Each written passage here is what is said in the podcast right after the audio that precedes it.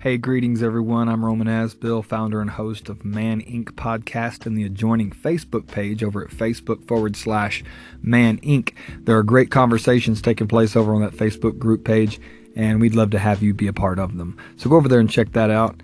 Uh, today, I'm just going to jump right into it, guys, and I'm going to Joyce. I'm going to uh, address the elephant in the room in every man's life. No, not that elephant. We'll talk about pornography in another podcast, but today I want to talk to you guys about busyness. And I want to read you an excerpt from Tim Ferriss's great book called Tribe of Mentors. And it's where he interviews uh, Debbie Millman, um, who is uh, described as one of the most influential designers working today by Graphic Design USA. She is the founder and the host of Design Matters, uh, the world's first and longest running podcast uh, about design. I guess she's also um, let's see. She's also the author of six books and the creative director of uh, Print Magazine. So um, she writes um, in this book when Tim asks her the question if you could have a gigantic billboard anywhere with anything on it, what would it say and why? And she says, I'm just going to read this, guys, because I can't say it any better than this. And then I'll give about 10 seconds of ad lib on the end. But she said, My billboard would say this busyness or busy is a decision, and here's why. Of the many, many excuses people use to rationalize why they can't do something, the excuse I'm too busy is not only the most inauthentic, it is also the laziest. I don't believe in too busy. Like I said, busy is a decision. We do the things we want to do, period. If we say we're too busy, it is shorthand for not important enough. It means you would rather be doing something else that you consider more important. That thing could be sleep, it could be sex, or it could be watching Game of Thrones. If we use busy as an excuse for not doing something, what we are really, really saying is that it's not a priority. Simply put, you don't find the time to do something, you make the time to do things. We are now living in a society that sees busy as a badge.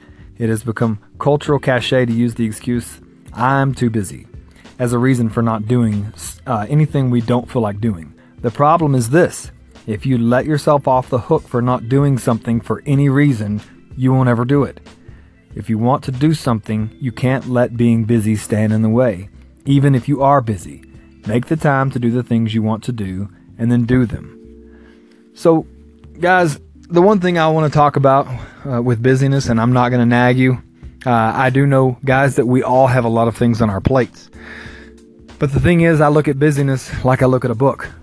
The way a good book is written is um, there is margin, there is space on the page. You don't start at the very tip top of the page and write to the very lowest bottom of the page. There's also room on the left and the right of the page. Um, and in those margins, normally I write notes. Uh, that's what I do with it. Um, but but margin in a book is there for a reason. It is empty space used because uh, what do we call something, uh, whether it's uh, a book or an article of clothing? Uh, I've you know I've I've seen people wear, especially uh, a few years back when people were wearing these really loud shirts. And uh, they'd have these really weird patterns in them, and I'd say, "Man, that shirt is busy." Or you, you would read a book, and it would just be all these ideas crammed together, crammed together, crammed together, and you go, boy, that book is really busy. Um, it means it's hard to comprehend, or in the form of like a, a shirt or something, a, a, pattern. When you look at it and you say, man, that is one busy shirt, it means there's a lot going on in it. It's not pleasant to look at, it's not fun. Um, and so many of us, I think, we use uh, busyness, like uh, Debbie Millman was saying in the in the book we use it as a badge almost of honor. Well, I'm, I'm, I'm just so busy. Listen, I want to be productive.